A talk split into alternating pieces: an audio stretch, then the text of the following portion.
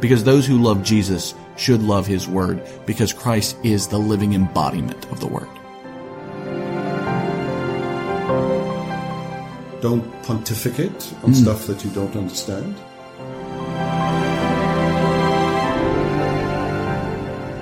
You're listening to 1A, a ministry of First Presbyterian Church, episode 30.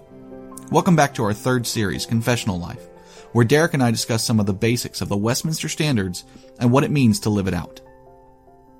I'm Josh Squires, the Minister of Counseling and Congregational Care here at First Pres. 1A is a podcast designed to take a brief but in-depth look at counseling issues from a pastoral perspective. If this is your first time listening to us, we want to welcome you. We appreciate you taking the time to check us out. We hope this ministry is a blessing to you and those around you. For more information, you can visit our webpage, which is firstprescolumbia.org forward slash 1A. That's firstprescolumbia.org forward slash 1A. To find out how to contact us or how to subscribe, listen to the end of the show. If you do find this ministry useful, then subscribe using the application of your choice, and every Monday a new episode will be waiting for you. Also, while you're there, leave us some comments. As we increase the number of reviews and comments, it becomes easier for others to find our podcast. This is the second of two episodes on scripture. If you missed the first one, you can find it on our website. In this episode, I discuss what I would say to someone who isn't getting a lot out of scripture. Derek talks about the danger of professionalism and the return of our segment Orthodox or Not. Now, let's get to our show.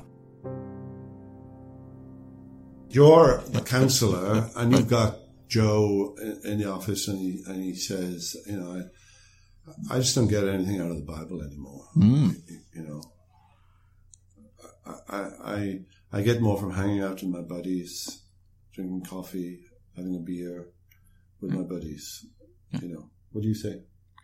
Well, I would say that you are not just a body with a soul. You are a soul with a body and that God's word is nourishment to that very soul. Um, and there are times when in our affect, we may not have, you know, these sort of aha moments and it may not be electric, but you continue to do, um, what the Lord tells you is good and right for your soul. So you continue to read the word of God. And then I think there are questions of, well, what exactly are you expecting out of scripture when you read it? Are you using it, like you said, like a promise box? Am I, am I flipping through the Bible and, you know, you put your finger on one scripture and what does that mean? That's my daily piece of scripture. Or are you looking at it in the grand narrative that is, uh, declaring God's glory as we experience Jesus Christ. Um, and so I would, I would want people to help me unpack and understand what exactly they mean by they haven't been getting much out of the Bible. Every once in a while, I'll encounter somebody, uh, especially now that we're located so close to a college, I'll encounter somebody who has actually begun to take their Bible study more seriously and they're going through a period where it just feels more dry. Um, and here I was really helped by D.A. Carson. Um, D.A. Carson has this little book uh, of, of all things. It's like exegetical fallacies is I think the name of it. You could not have a title of a book that was less approachable than exegetical fallacies. Um, but in his intro, he talks about this idea of distanciation that when people really get serious about Bible study, they begin to see the Bible for what it is, a group of, of letters written to an original population by an original author with original intent to those people, uh, written in an original language that is sometimes hard to translate, um, that can uh, be difficult to understand in context and to apply and it loses some of the my name comma in front of every verse. And so people will come to D.A. Carson and say, is there any way around this? Can we, can we get around going through this sort of dry valley of scriptural intake? And he says, no, there's actually not a way to get around it. But that's not the end of your scriptural intake. It's the beginning of your scriptural intake. Actually understanding where these scriptures come from, their genre, the author, the time, the setting, the location now becomes the foundation upon which even richer scriptural study can come forward. So for me, for if someone is coming to me and saying, Hey, this is happening to me because I'm trying to be better about scriptural study, then I want to just encourage them keep using this, keep doing your habits, keep, keep learning about what scripture is and trying to apply it. There will be a time when you get to the other side. If instead someone's just saying, yeah, I, you know, I'm just not much for the Bible right now in this season of life, it's not given me very much, then I think that's actually a window to some deeper uh, soul issues, not just about Bible intake, but okay, where are you with Jesus? And we probably need to talk about that because those who love Jesus should love his word because Christ is the living embodiment of the word. Yes, that's very good. That's a really good answer. I I think for me, just speaking personally, you know, my my problem is professionalism. Hmm you know, people like you and me, we, we handle the Bible all the time, every, every day, several times a day. We, we, we are preparing Bible lessons, Sunday school lessons, mm-hmm. sermons, addresses, homilies, you know, whatever. Yeah. And, and after a while, you know, I, I, and let me just speak about myself here. I prepare five or six sermons, messages, Bible studies a week mm. On average. Right. And if I do a conference, then there's two or three more. So, yep. you know, some weeks there are seven, eight addresses yep. that, that, take me to the scripture.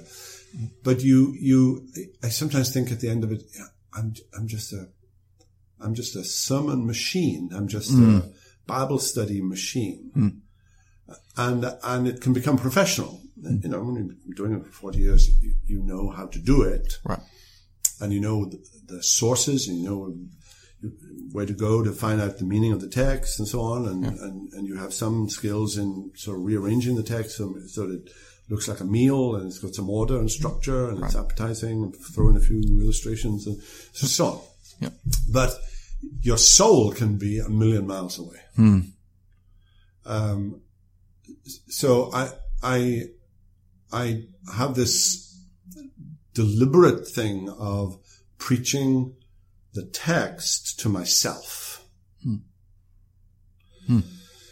You know, I, I, don't do this. Uh, you know, there are, there are those who say, you know, before preparing a Bible study, you know, read the text 50 times. Well, I don't know anybody who actually does that. And then, right. you know, there may have been some Puritan somewhere who actually did that. Right.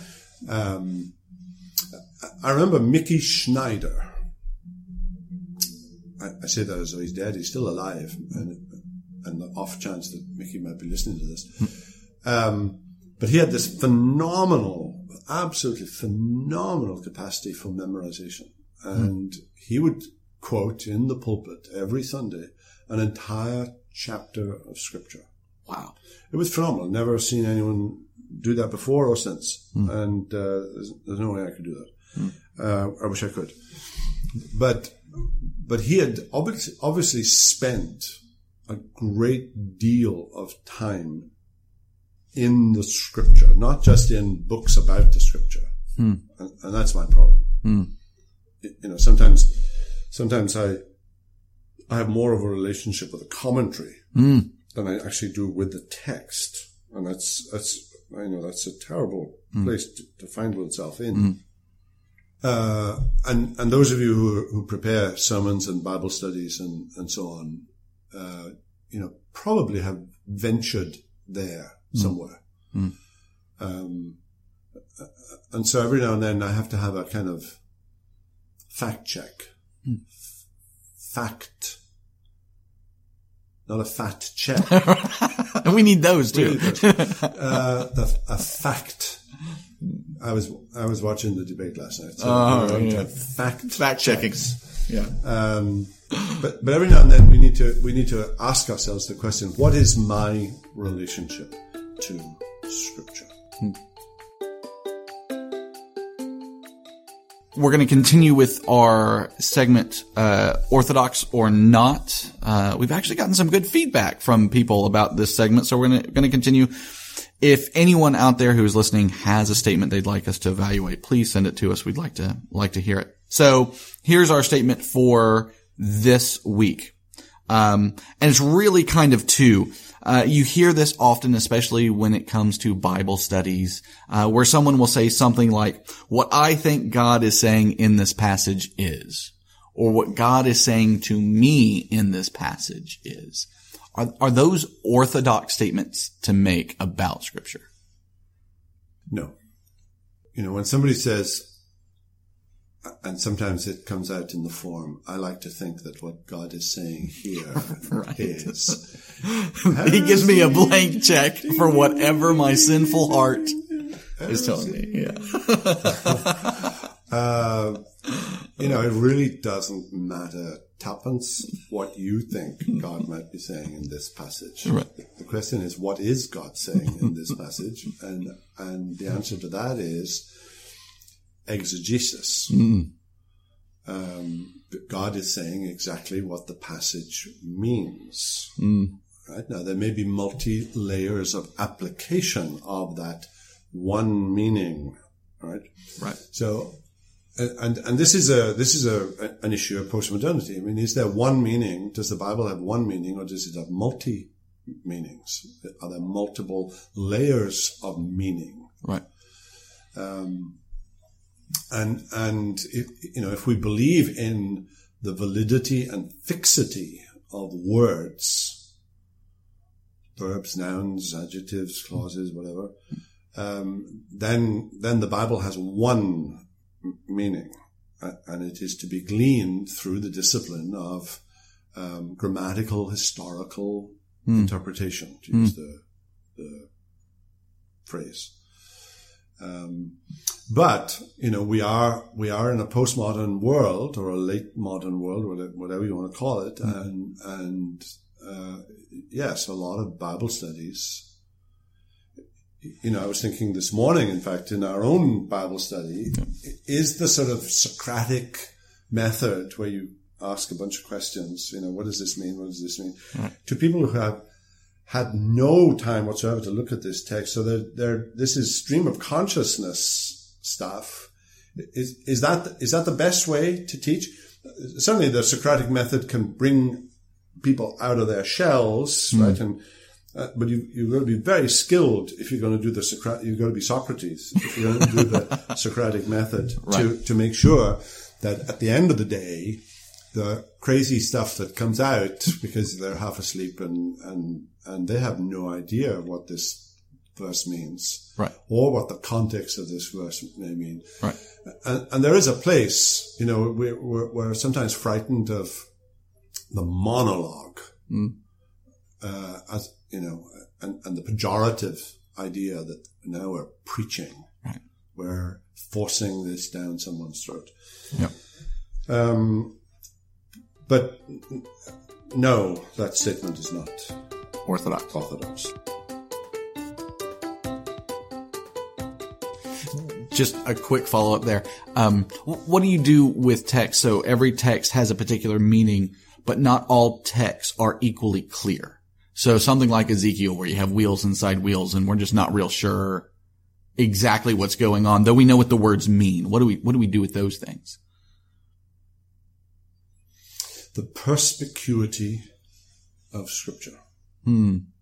Westminster Confession. Use the word perspicuity. This is your challenge. Use the word perspicuity this week sometime in a sentence. You know, all things in scripture are not equally clear in themselves, nor are they equally clear to every person. Hmm. So there are parts of scripture that are clearer than others. Uh, I might suggest that the Sermon on the Mount, although I'm, i might not, uh, but I might suggest that the Sermon on the Mount is clearer mm. than the second half of the book of Daniel. Mm-hmm. Uh, and and some people have a clearer understanding of certain parts of the scripture than you do. Mm-hmm. But um, you know, the principle of interpretation would be that you interpret those parts that are unclear in the light of those parts that are clear. Mm. Um, because the doctrine of perspicuity was a very important Reformation doctrine. Um, that the Bible through the due use of ordinary means, so through listening to sermons and Bible studies and asking questions and commentaries and so on. But the Bible, through the due use of ordinary means, could be understandable. At least, at least the, the main doctrines necessary for salvation could be understood by the ordinary person through the due use of ordinary means. Hmm. Uh, which drove the reformers in the direction of translating the Bible into the vulgar tongue, hmm. right? For which Wycliffe and Tyndale and others were burnt. Right. Uh, vulgar does not mean like bad words in this no, particular common tongue. Common tongue. Yes. But the word vulgar is the Westminster Confession word. Yeah. Um, I forgot the question. Uh, what do we do with the the less clear texts? Um, Interpret them in the light of those that are clear. Don't pontificate on mm. stuff that you don't understand. Um, it, it's good to have an overview of more difficult passages. I, am amazed how many people have enjoyed, for example, the little series we did on Revelation, mm. which was a bird's eye view. Right, we did not go into the into the bypaths. Mm. Um, this is a 36,000 feet view of the book of Revelation. But I, I, think when you, when you do get a handle on the big picture, it gives you more confidence then to get down into the weeds a little bit. Mm. Thank you. Next week, we are talking about God, theology proper. Is that right? Possibly. Possibly. Yeah. Um, and just uh, a warning warning. That's a little dire. Whoa, whoa. Um, yeah, in two weeks we will be taking a break because we'll have a Warfield lecture, and so we'll have a we'll have an episode next week, and then we'll. Warfield is coming in to do a podcast. Man, that is going to be great. We should have at least seven listeners. Thank you, Derek, and we will see you guys next week.